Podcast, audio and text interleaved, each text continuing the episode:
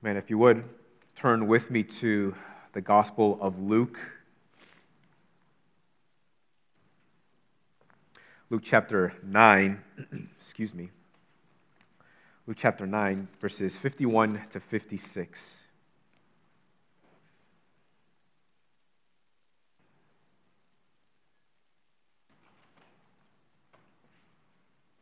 Luke 9, beginning at verse 51. A few days ago, I, my wife and I were talking about Easter, and then my kids interrupted, and then we're like, wait, is next Sunday Easter? And we were like, yes. And they're like, yay! Man, what a right response, right? As we look forward to Easter, Right? That's, that's the Christian's holiday. The most wonderful time of the year. Today we're focusing on Palm Sunday, and Jesus would have entered Jerusalem. Luke 9:51, focusing on a passage that's sort of right before Jesus gets to that last his final week or to that last moment when he enters Jerusalem. Luke 9:51 When the days drew near for him that is Jesus to be taken up, he set his face to go to Jerusalem. And he sent messengers ahead of him who went and entered a village of the Samaritans to make preparations for him. But the people did not receive him because his face was set toward Jerusalem. And when his disciples, James and John, saw it, they said, Lord, do you want us to tell fire to come down from heaven and consume them? But he turned and rebuked them, and they went on to another village. This is the word of the Lord. Lord Jesus, we ask that you would graciously set your face towards us this morning, that you would speak to us and instruct us and teach us and encourage us and correct us. And even as you set your face towards us, help us to set our minds and our hearts towards your word. We pray in Jesus' name. Amen. Resolution, a word that means a firm decision to do or not to do something. The quality of being determined or resolute. If resolution was a person, he'd be a very disappointed person, given how often and how many times people each year make resolutions with the beginning of a new year and fail to keep those resolutions in some ways, it kind of shows a, a lackadaisical attitude towards resolutions when the very word means a firm decision to do or not to do something. They say that 55% of those who make resolutions keep their resolutions for less than a year out of that 55%, 11 last six months, 14% last only three months, 19 last, 19% last at least one month, and 11% last, last less than a month. It tells in the passage that Jesus set his face towards Jerusalem, which is another way of saying that he was resolute. He was devoted. He was unwavering. He was unyielding. And it is his resolve or his resolution to go towards Jerusalem that is the focus of our time in the Word this morning. So, firstly, let us consider the finality of his resolution. Twice, it tells us in the passage that Jesus set his face towards Jerusalem. And there's at least, I think, two other times in the entire Bible, we have a phrasing like this. There's one in Isaiah that talks about the face set like flint.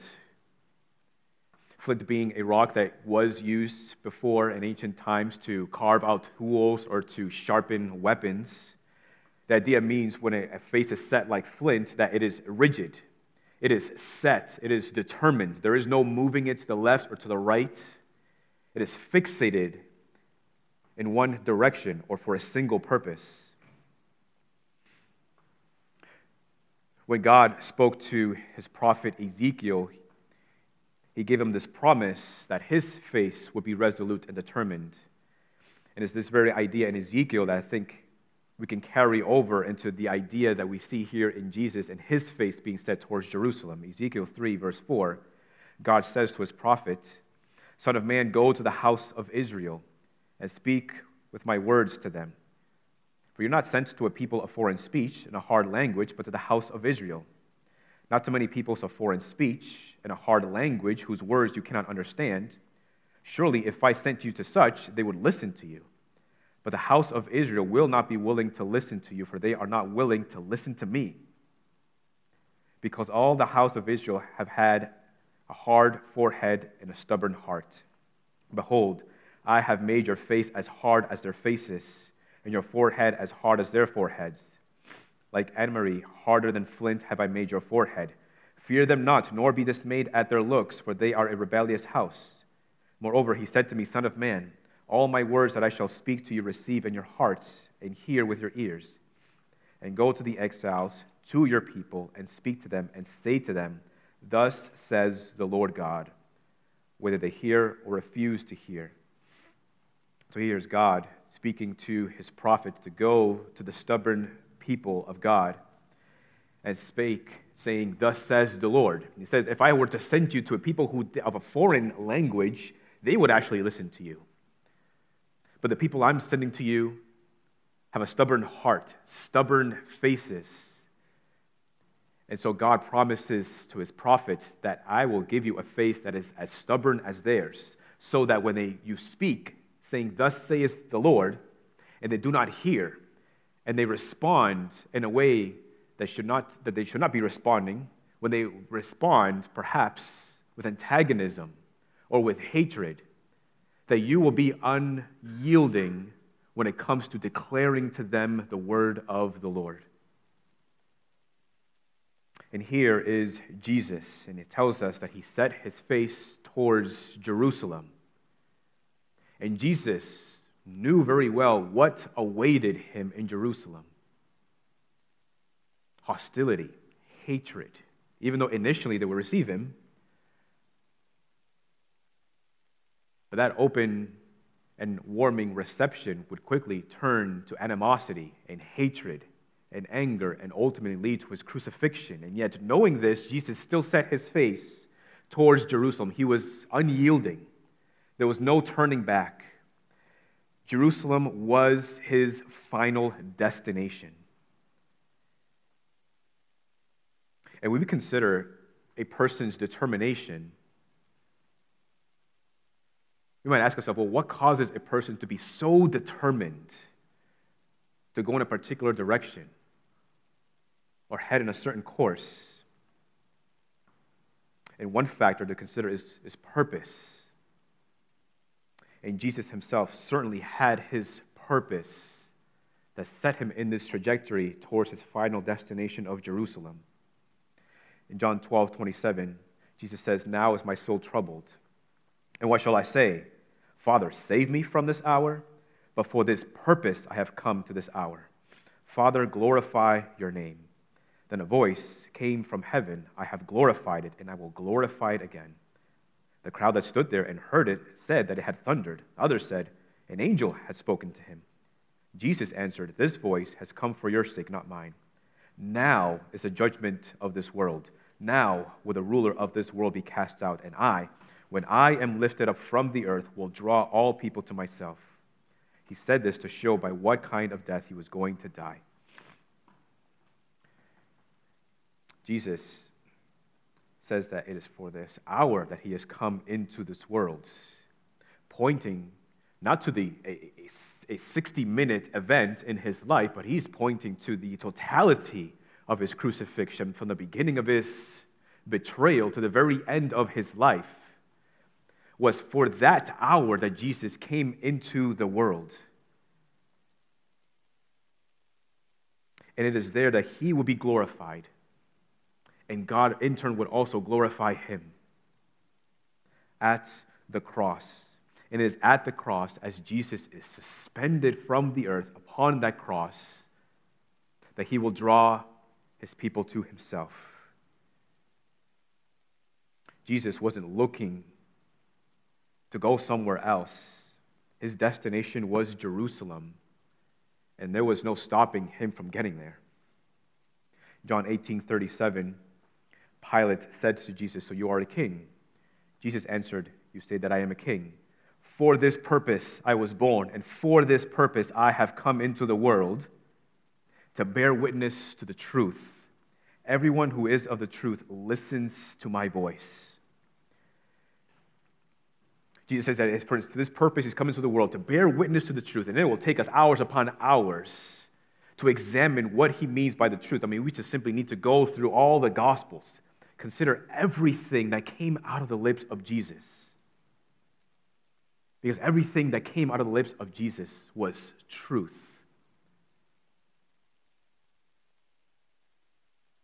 But to put it succinctly, to put it more concisely, Jesus came into the world to bear witness to the truth, the truth that he is the Son of God, the truth that he has come down from heaven unto the earth, the truth that all men are born in sin and are in need of redemption, that apart from the salvation of Jesus Christ, that there is only punishment and eternal wrath for those who are outside of Jesus Christ, that Jesus has come into the world to bear witness to the truth, that salvation is in his name to bear witness to the truth that there are not 600 ways to the Father, that there aren't 200, there aren't 100, there aren't 10, there are not, uh, not even two ways to the Father, but there's only one way to the Father in heaven, and that is only through Him. That is the truth that He came to bear witness to. Hebrews 12, 2 tells us that we ought to look to Jesus, the founder and perfecter of our faith who for the joy that, that was set before him endured the cross, despising the shame, and is seated at the right hand of the throne of God. So, even looking beyond his final destination, that is Jerusalem, he looked even beyond that and saw the joy that was set before him, the joy to be had, the joy that was waiting for him. And he came into this world to save us and also to receive that joy that was coming to him.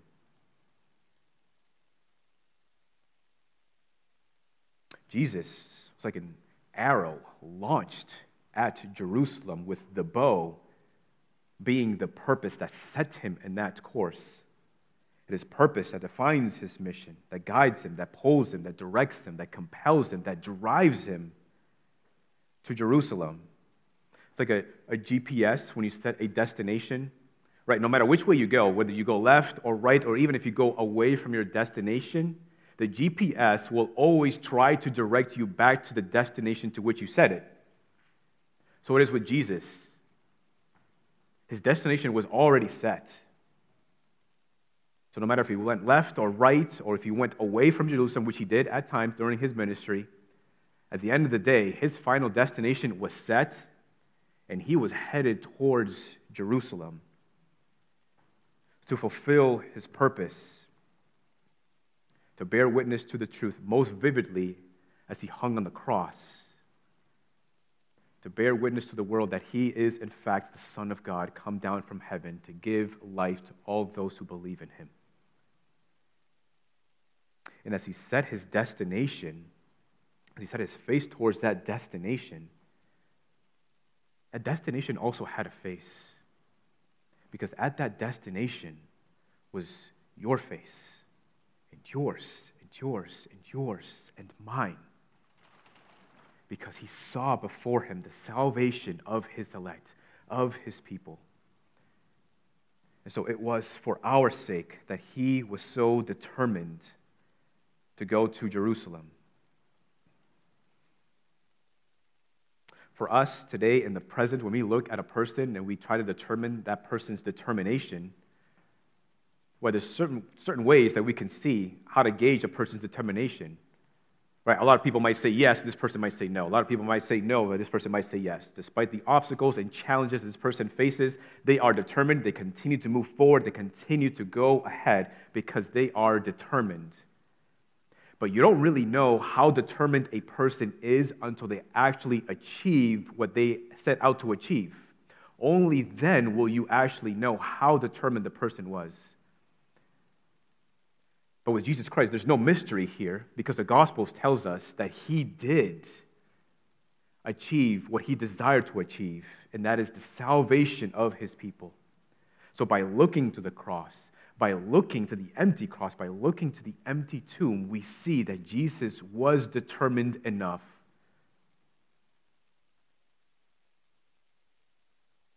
to realize the salvation of his people and receive the joy that was waiting him, waiting for him.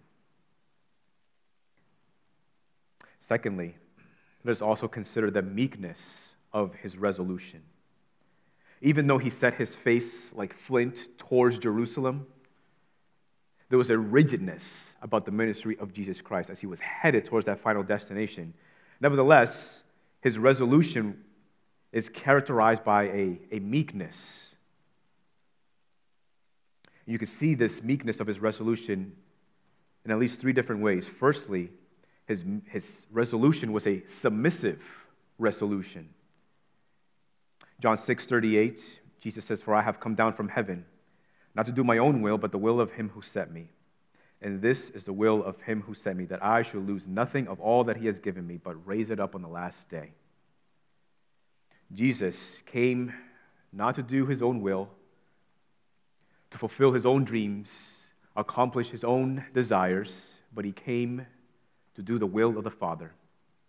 Now, lest anyone thinks that Jesus was somehow coerced or forced to do something that he did not want to do, John 4 34 tells us, Jesus actually tells us there, that his food is to do the will of the Father. Meaning that Jesus was satisfied in doing the will of the Father. His appetite was to do the will of the Father. He desired to do the will of the Father. Jesus says in John 10 18, No one takes my life from me, but I lay it down on my own accord. I have authority to lay it down, and I have authority to take it up again. This charge I have received from my Father. Yes, he was betrayed. Yes, he was arrested. Yes, he was made to carry his cross. And yes, he was crucified to that cross. But Jesus also tells us that no one forces him to take his own life, but he lays it down freely of his own accord. So that he is tried, he is arrested, he is made to carry this cross and crucified on this cross because he permitted sinners to do so. The Gospels make clear that there is a unity of wills, that the Father's will is the Son's will, and the Son's will is the Father's will.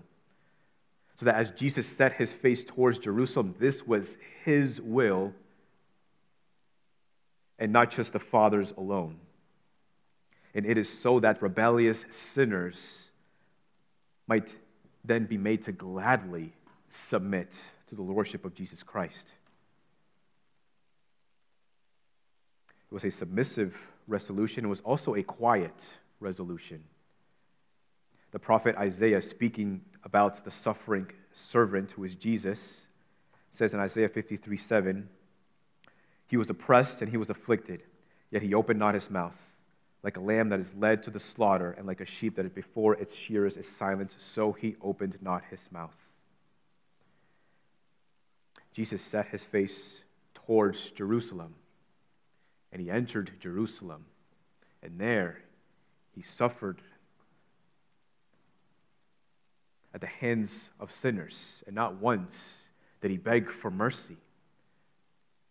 Not once did he cry out to the sinners, pleading that they might let him go. Not once did Jesus ever blame sinners, saying, It's not my fault, it's their fault. Instead, he was resolved to take the punishment like a man. So those whom he saves might forever declare, Not my will, but your will, O Lord. His was a lowly resolution. Mark 10:45, which also speaks to the purpose of the Son of God in the world. For even the Son of Man came not to be served, but to serve, and to give his life as a ransom for many.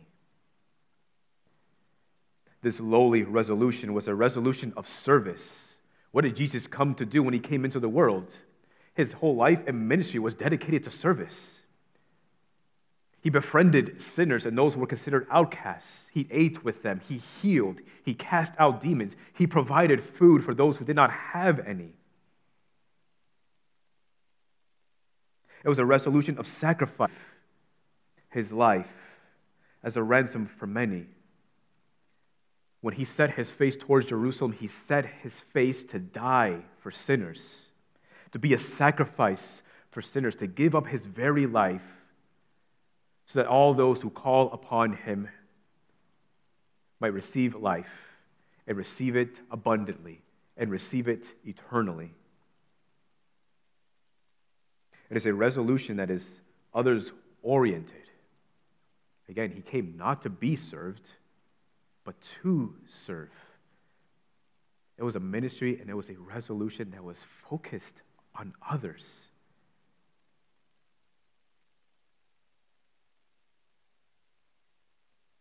Other gods, other religions that people worship, are very needy gods because they need the sacrifice of people. They need the appeasement of people. They need the worship of people. They need the acts of people. But our God, the God of the Bible, the God of the Scriptures, is not a needy God. He does not need our sacrifices. He does not need our worship. He does not need our praise. He is wholly and completely independent and sufficient within himself. And yet, He made us in His image, and He redeemed us when we were wayward in our sins not because he needed our worship, but because he is merciful and gracious. And that is the heart of Christ towards sinners. As he is resolved to be focused on others, and most vividly seen on the cross when he gives his very life on behalf of sinners though his face was rigidly set towards Jerusalem and that final destination, not once was he ever arrogant or prideful or boastful or selfish. Yes, he was looking to the joy that was set before him, but that joy came also by sacrifice, giving his very life for your behalf and my behalf. So, throughout his ministry, sinners were never a distraction from his final destination, but they were actually a means towards his final destination. Not once did the Father ever say to Jesus, Jesus, you're going the wrong way. Jesus, you're not supposed to go there. Jesus, you're not supposed to be ministering to this person. Jesus, you're supposed to be going straight to Jerusalem. The destination had always been set, and there were many stops along the way. But it was never a distraction from Jesus' final destination where he would perform his greatest act of service. Third and lastly, consider also the rigidness of his resolution. Twice tells us in the passage that his face was set towards Jerusalem. Matthew 16 21 it says that from that time, Jesus began to show his disciples that he must go to Jerusalem and suffer many things from the elders and chief priests and scribes and be killed and on the third day be raised. Jesus must, he must go to Jerusalem. He must suffer many things from the elders and chief priests, and he must be killed. And he must also be raised on the third day. the scriptures teach us concerning our salvation, specifically in the book of Romans, that God's people have been elected for the foundations of the world. And if God has already chosen his people from before the foundations of the world, then he has already appointed the means of their salvation, and that is the person of Jesus Christ. And if God has already appointed the means of their salvation, then he must have already appointed the destination of where that salvation would come about, and that is Jerusalem. So, from the very beginning, from the foundations of the world, God must have already set his face towards Jerusalem to be the place where sinners might receive salvation. Jerusalem for Jesus would be the Thermopylae, like the Thermopylae was for the Spartans that fought against the Persians. Thermopylae would be Jesus' Jerusalem, where he would battle against sin, the world, the flesh, the devil, all the hostilities that were against him. He met them there at the cross. Like a, a linebacker who receives the ball and he has set his face towards the goal. There's no stopping him from getting there. So Jesus has set his face towards the goal. And there at the goal, he will not receive the acclamation of the praises of men, but instead he will receive suffering, hostility, beatings, lashings, and ultimately crucifixion. And yet, knowing that this is what awaited him, Jesus, through and through, was tenacious. He was dogged, he was determined, he was steadfast, he was unwavering. Even when it came to his disciples. And Peter's concern for Jesus.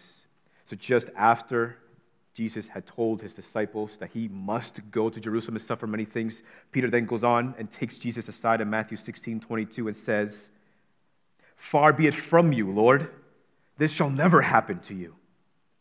But Jesus turned and said to Peter, Get behind me, Satan. You are a hindrance to me, for you are not setting your mind on the things of God, but on the things of man. In the face of Jesus, there was this glorious stubbornness. There was no changing his mind, even when his disciple came out of a loving concern for him. He said, No, you are not, even you are not going to be a hindrance to me from where I must go, from what I must accomplish like the faces that are carved on Mount Rushmore. There is no turning the face of Christ in any other direction, it is fixed. For Jesus, Jerusalem would be the Roman Colosseum where his blood would be shed and he would be suspended in the air on a cross to be a spectacle for the world to behold. And it is there where we would receive our salvation.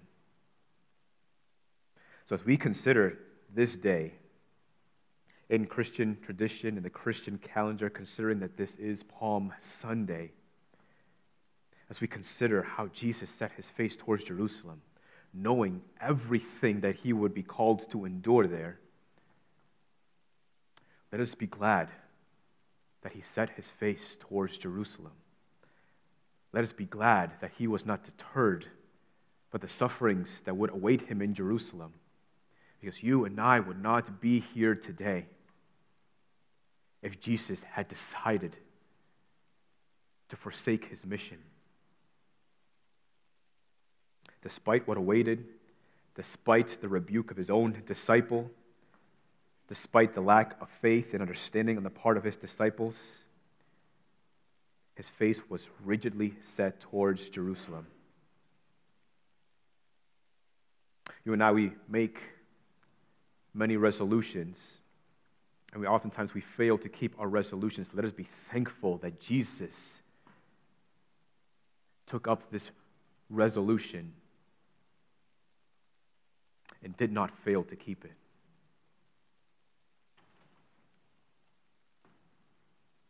In the Gospel of John, John tells us there that Jesus loved his own even to the very end. So, even as determined as Jesus was to go towards Jerusalem, his love for his own was just as steadfast as his face was towards Jerusalem. So, coupled with his determination is this steadfast love for his people. Is an unwavering love, an unyielding love, an uncompromising love. A love that will not ever let us go, a love that will never forsake us. So, as you consider Christ's determination, consider also your own determination. How determined are you in your Christian walk? Say, for example, in personal holiness. Are you determined to make war with your sins and temptations? Are you resolved to fight every sin in your life, to starve your sins to death and put them to death? So you might live a life that is pleasing and honoring to the Lord. Consider Christ's determination as he fought at the Colosseum of the cross. Are you determined enough to stand with his holy church? There are many challenges to the Christian church today, much in opposition to the Christian church. Many things, many policies and regulations passed down from the top that would seek for us to accept them and approve of them and celebrate them and even practice them. That are inconsistent and on opposition to what is written for us in the Word. Are you determined enough to stand with Christ's church despite what direction the culture is headed? Despite what others above us might have us do? Consider Christ's determination as he himself endured hostility at the Thermopylae of the cross upon which he built his church. Is your face set heavenward? Consider Christ's determination as he set his face towards Jerusalem, the very city that stones and kills the prophets, where he himself will be sacrificed, all for your sake and my sake and for his own joy and for his glory. What is your face set towards? Is your face set towards perhaps pleasure, worldly achievements, success? Are you setting your face towards something over setting your face to the things of God? Consider what Jesus tells Peter again in that passage where Peter intends to rebuke Jesus. Peter had a good concern. He did not want to see his master. He did not want to see his teacher go and be crucified and be treated with such hostility. Any one of us would have had the same, a similar concern and perhaps have said the same thing out of a loving concern for Jesus. Peter had a good concern, and yet he was rebuked for it. for us, there are always concerns. We always have our concerns. And oftentimes they're concerns with immediate things, whether it's immediate pleasure or immediate things, uh, immediate safety, or those things that might lend themselves to more convenience in our lives. There was a loving concern on the heart of Peter and yet he was rebuked for it. And the imperative for us there is to put the things of God first. Peter had a good concern, but he was not putting the things of God first.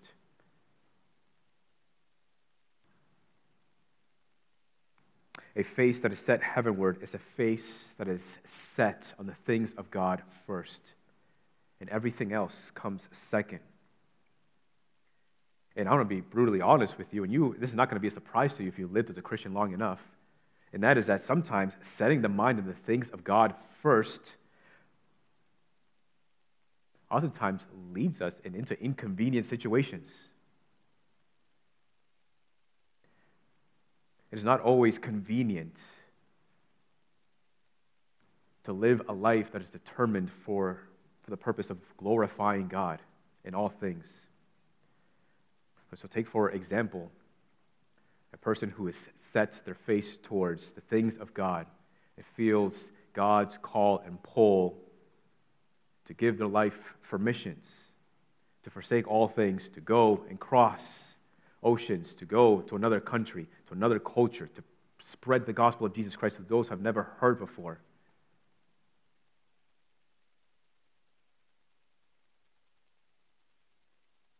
Right? It's not the most convenient decision that a person might make. But that's what it means to put God first. Or take your own job, for example. Right, what if your job, and perhaps it's already done so, what if your job starts promoting, heading down policies that are contrary to what you believe, according to the gospel, according to the word? Well, now you're in an inconvenient position, aren't you? You either have to consider leaving your job and trusting yourself in the hands of God, or perhaps consider talking to your manager or boss and having a difficult conversation and saying, because of my Christian beliefs, I do not agree with these policies. You don't become a Christian so that you can live a life of convenience. But you become a Christian because the inconveniences and the hardships and the obstacles in this life are not worth comparing to the joys and the glories and the prizes that are waiting for those who are in Christ. So, considering what awaits believers, considering what God has secured in His own house for those who have placed their faith and trust upon Jesus Christ, considering those things, you're willing to be put in inconvenient situations and hardships in life because you want the prize at the end of the road. There's no shortcut to the prize. For Jesus, there was no shortcut to the glory. For him to have the glory and the joy, he had to first go to Jerusalem and there suffer before he received the joy, before he was exalted at the right hand of God and declared the Lord of all things as the Son of God and as the Son of Man. And similar for us, there is no shortcut to the prize. Right? If you've ever been to the airport and to the TSA line, to the security line, like it's sometimes it's just like ridiculous. Because even if it's like totally empty, unless they open up the, the lines, which oftentimes I don't think they do, you're zigzagging. Just going like this, like that. Like I can see the entrance, I can see the security point. I've set my face there, I'm trying to get to my destination. Can you just let me through so I can get there instead of having to zigzag all the way around to get there. But you endure it because your face is set. You're determined. You're getting somewhere. And sometimes,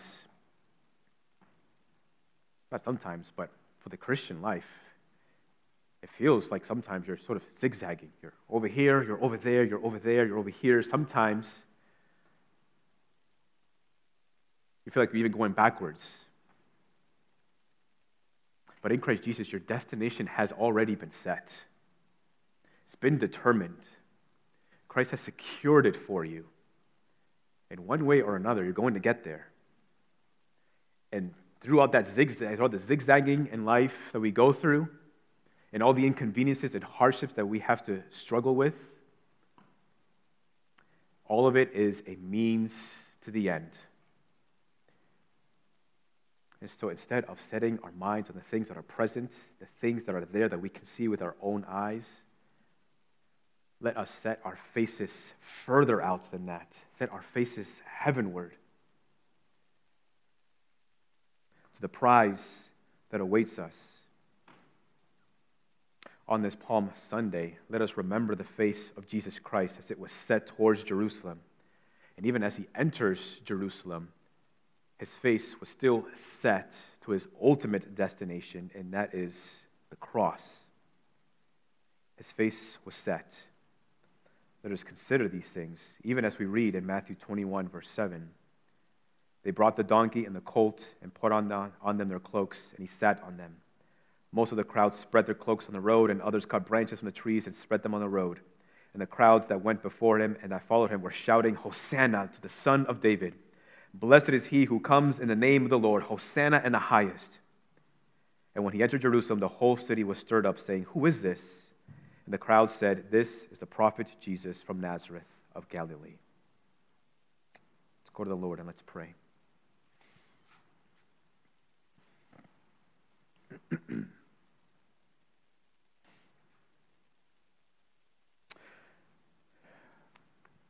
Father, oftentimes, oftentimes we are less than faithful. Lord, we, we want to set our faces heavenward. We want to set our faces to Jesus Christ. We want to look to the founder and perfecter of our faith. But oftentimes we get distracted. Oftentimes we are met with challenges. There are clouds that hide the prize, that hide your face away from us. Lord, help us to look to Jesus. Help us to look to Jesus in His Word.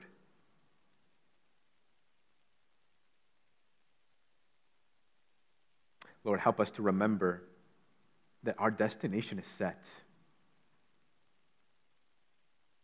That we are headed towards the heavenly city, that we are headed towards the New Jerusalem.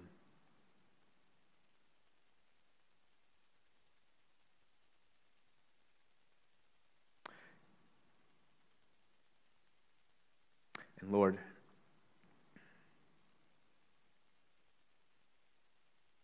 help us to remember that the trials and challenges we face today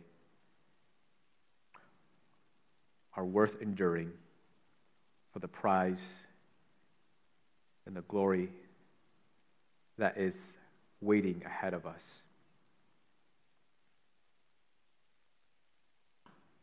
Lord, and help us to encourage one another to strengthen each other's hands, to lift each other up in prayer, so that we may together continue walking forward, getting that much closer each and every day to the final destination. Lord, you have set your face towards Jerusalem so that we can set our faces to this glorious end that awaits us. Help us to set our faces there. And help us to be glad, and rejoice, and worship for this determination on the place on the, the face of Jesus Christ, who was willing and did indeed endure hostility from sinners, so that we might have a place secured for us in heaven where you are. We thank you for these things. It's in Jesus' name we pray. Amen.